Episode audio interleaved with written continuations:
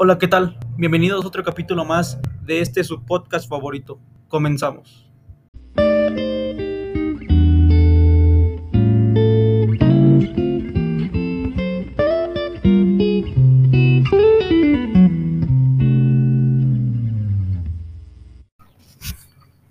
Bueno, pues el derecho administrativo es en sí un conjunto de, pues, de reglas jurídicas que, que pues son relativas a la, a la administración del Estado, eh, su estructura y los entes del, del Poder Ejecutivo y asimismo eh, las relaciones que éstas tienen.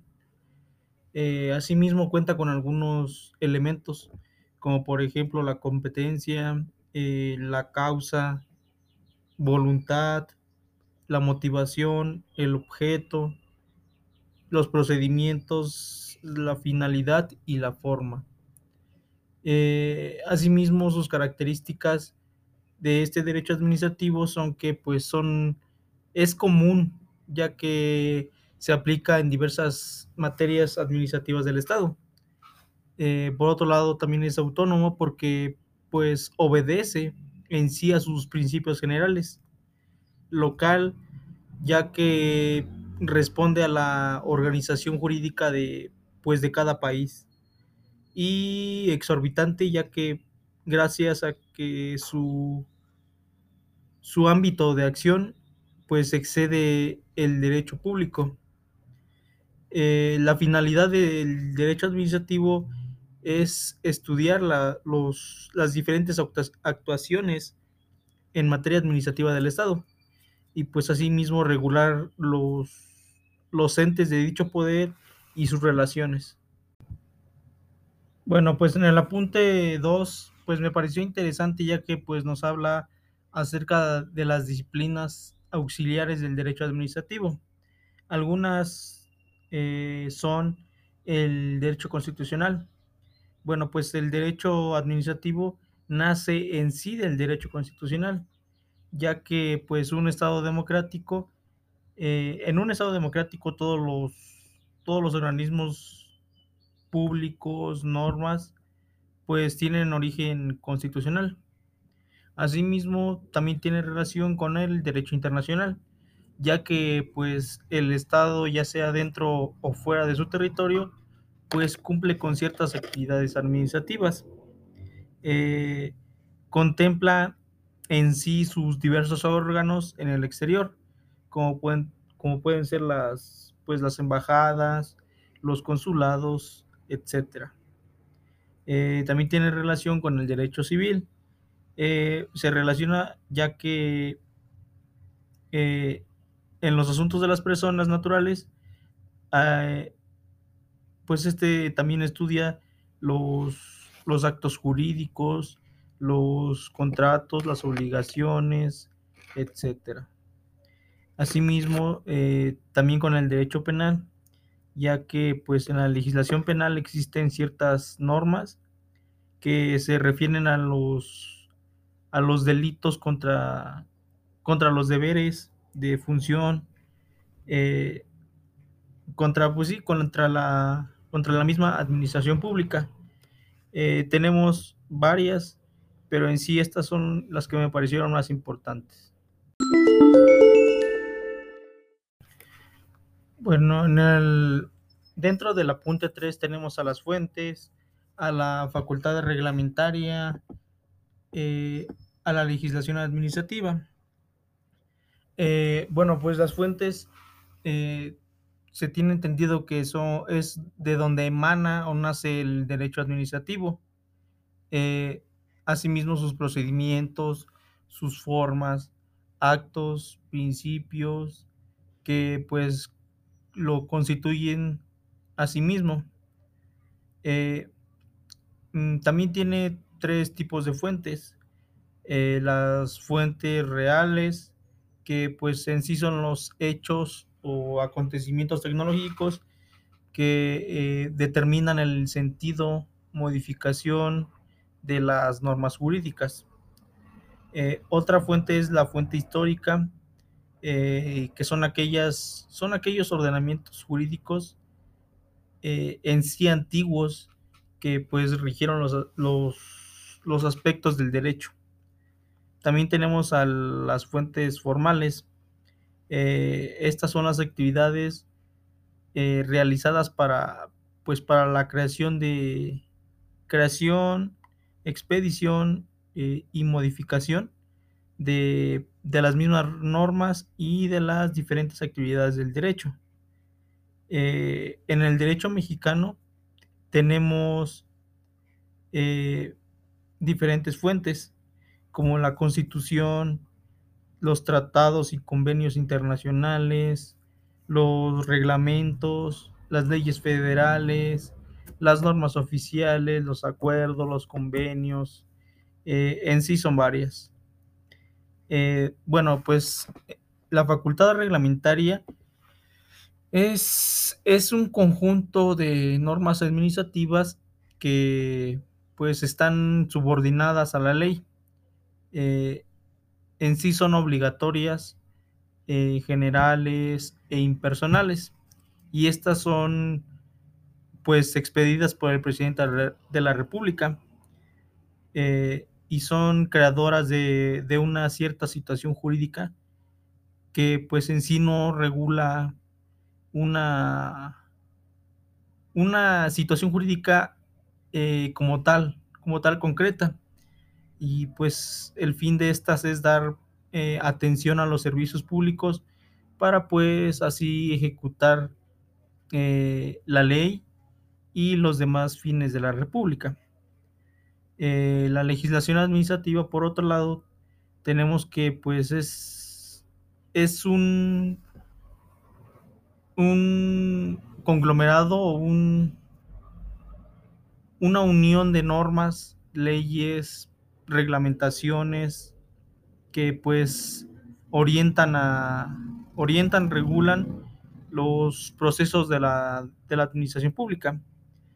Eh, esto se da a partir de, principios y normas que pues ya están establecidos con el fin de regular los servicios del sector público. Eh, continuando, eh, en el apunte 4 nos habla de las, de las atribuciones del Estado, pues que asimismo se, están catalogadas en diferentes etapas. Eh, para ser exactos, en tres. En la primera etapa, eh, pues los fines del Estado se limitan en sí al mantenimiento y protección de, de la existencia de una entidad y pues asimismo a la conservación de, de, un, de un orden jurídico y esto es para el desarrollo de, pues, de las diferentes actividades de los particulares. Eh, en la segunda etapa tenemos que es una, una intervención de las actividades económicas para, para el cumplimiento o fin políticos. Esto para el aumento de, de las diferentes necesidades y asimismo satisfacerlas.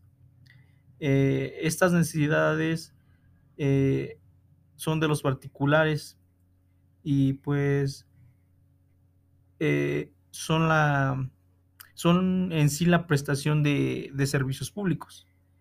En la tercera etapa es llamada también justicia social, ya que consiste en, en hacer conciliar la libertad del individuo con las, con las exigencias en sí de la, de la, de la seguridad este, social.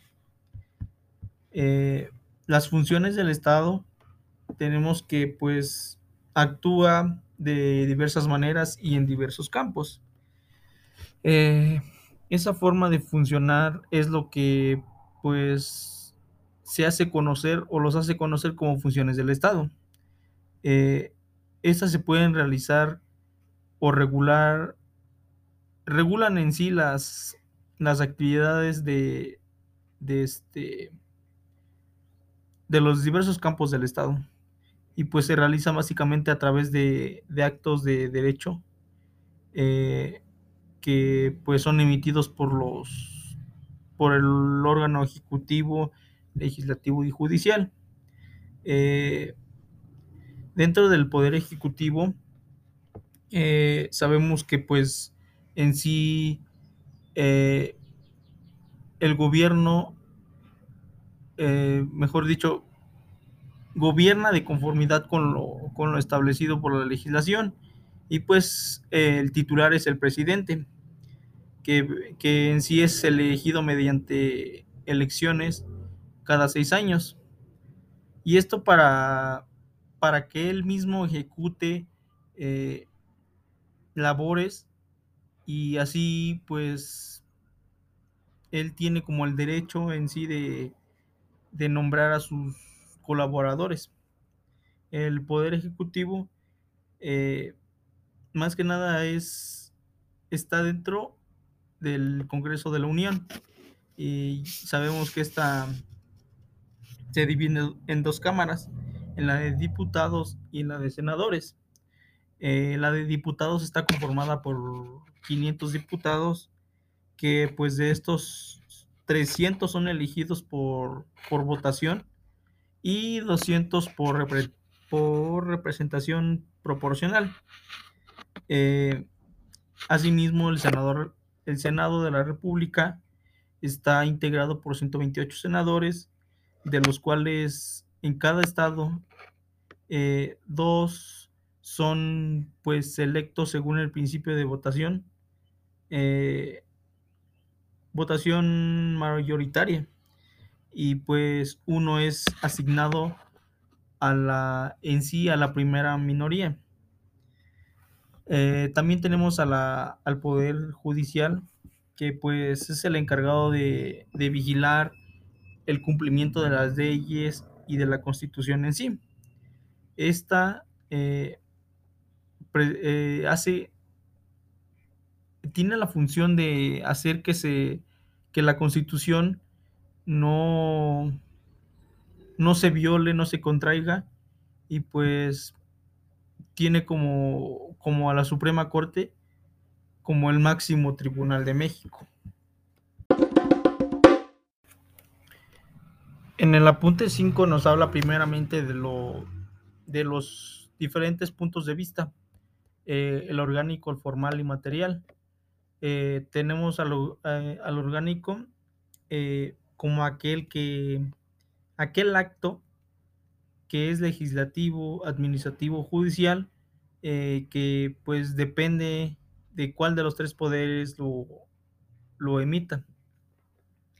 Eh, el formal, eh, aquel en que cada uno de los tres poderes tiene a su cargo pues determinadas tareas y pues asimismo el desarrollo de determinados procedimientos. El material, que se determina eh, la naturaleza y esencia de, del acto realizado para pues así eh, denominarlo o colocarlo dentro de, de, este, de, cualquiera de las tres funciones del Estado. Mm, asimismo, el objeto y finalidad de la función eh, administrativa, tenemos que la función pues es, se debe entender como pues la forma en que, en que se van a ejercer estas atribuciones, es decir, pues la manera en que el Estado participa en las materias que, que tiene autorizadas. Y pues su finalidad es la prestación de, pues en sí de un servicio público o también la realización de otras actividades que, le, que pues también le corresponden. Eh, las características del servicio público, eh, primeramente tenemos que su precio suele su, este, sub, subsidiarse eh, para sí mismo garantizar que, que, sea un tanto accesible para la población. Otra característica es que puede o no permitirse la competencia entre el gobierno y, y los ofertantes privados. Bueno, pues también el Estado no lo no provee, eh, no lo provee con, pues este, con el objetivo de, de, obtener beneficios. Eh, y su buen funcionamiento, pues debe ayudar o debería ayudar a mejorar, pues un tanto el bienestar social y, y para que pues haya una equidad entre los ciudadanos. Eh, dentro del concepto importancia, finalidad y clasificación de la administración pública, tenemos que eh, administrativo deriva del latín administratio, que significa acción de administrar, y del vocablo que viene de vocablo publicus, público. Eh, este es un conjunto de pues áreas del sector público del Estado que presta servicios públicos. Eh, y los fines de la administración, pública son el permitir eh, pues satisfacer en sí las necesidades de los pues de los ciudadanos por medio de pues estos servicios. También pues las normas son las bases de la son pues bases fundamentales de la administración pública. Eh, tenemos que también está eh, contiene una estructura en sí que abarca la mayor parte de las de la pues de la dirección de la administración eh, de los organismos públicos eh, eh, bueno está en esta asignar los pues los diferentes recursos para la ejecución de pues diferentes proyectos eh, ya sea sociales políticos económicos y culturales. Bueno pues dentro de la del apunte 6 formas de organización administrativa tema también interesante pues tenemos a la centralización que pues está reglamentada en el artículo 10. Eh, eh, en esta nos habla de que las secretarías de Estado pues tienen un igual rango eh, entre ellas y pues no habrá pues una diferencia alguna. Y pues bueno, por el acuerdo del presidente, la Secretaría de, Gobernación pues coordinará estas acciones de la administración pública. También tenemos a la desconcentración reglamentada en el artículo 1, eh, la cual nos habla de los, de los organismos descentralizados, las empresas de participación estatal, eh, las diferentes orga organizaciones auxiliares, eh, ya sean de crédito, de seguros, de finanzas, que pues en conjunto componen la, la administración pública. Tenemos también a la paraestatal, reglamentada en el artículo 45, y nos dice que pues son, son organismos descentralizados eh, que las entidades las crean para pues para reglamentar y estar pues estar reglamentadas por la ley o decreto del Congreso de la Unión. Eh, estas tienen una personalidad, personalidad jurídica eh, eh, sin distinción de su estructura legal. Asimismo, tenemos el tema del concepto e, e importancia de la función pública. Tenemos que es la función pública es un conjunto de es un conjunto en sí de relaciones laborales entre, entre el Estado y pues sus servidores, en donde pues son desempeñadas por la constitución, ley o un, reglamento. Eh, están sometidas a un régimen con el cual pues se debe de garantizar eh, una cierta eficacia, eh, igualdad y pues los servicios que, que, el Estado va a brindar deben buscar estos principios para el buen actuar del, del Estado. Eh, en el apunte 7 tenemos el tema de los servidores públicos como desarrolladores de la función pública.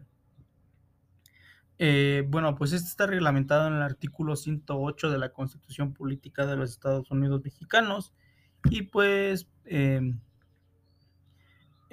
menciona a los servidores públicos eh, como pues representantes de elección popular, eh, también a los miembros del Poder Judicial de la Federación, también, eh, también a los funcionarios y empleados y pues en general a toda persona que pues en sí desempeñe un cargo, una comisión en la, en la Administración Pública Federal. Es, esta es una persona física que pues realiza una función pública eh, de cualquier naturaleza. También tenemos a los principios que, deben regir a la, la, actuación de los servidores públicos. Eh, estos principios son los de legalidad, honradez, lealtad, imparcialidad y eficiencia. Eh, bueno, pues en el apunte 8 tenemos las, las responsabilidades en que pues un, los servidores públicos pueden incurrir. Eh, bueno, pues en la Constitución, desde el artículo 108 al 114, pues nos, nos menciona que pues el sistema de, ¿cuál es el sistema de responsabilidades de los, de los servidores públicos? Y pues esta se conforma por cuatro, se puede decir que cuatro vertientes. Eh, la responsabilidad política, que pues eh, esta va a regir a los a ciertas categorías de servidores públicos de alto rango por la pues la por la comisión de, de actos u omisiones. También tenemos a la responsabilidad penal que pues esta va dirigida pues obviamente a los servidores públicos que incurran en un delito. Eh, también a la responsabilidad administrativa eh, está con el fin eh, de que pues los que falten a la legalidad, honradez, lealtad, serán pues regidos o, castigados si pues incurren en una de estas en una de estas este en los siguientes principios. Eh, también tenemos a la responsabilidad civil, que pues eh, es para aquellos servidores que tengan intención ilícita o causen pues daños patrimoniales. También tenemos el tema del, bueno, no en sí un tema, pero es del acerca del este del, del título cuarto de la Constitución que, es llamado de las responsabilidades de los servidores públicos eh, particulares vinculados con faltas administrativas graves o hechos de corrupción. Eh, aquí nos, nos, menciona que es a partir del, del artículo 108 al 114. Eh, por último, tenemos al tema de la facultad sancionadora del Estado. Esta no es más que una manifestación de, de la administración pública para imponer sanciones administrativas eh, frente a actos ilícitos que pues que pues cometa el personal eh, a su cargo siendo pues pues sí que estén dentro de la administración pública o que trabajen dentro de la administración pública.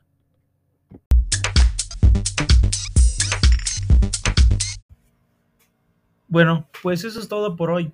Los esperamos en nuestra próxima emisión.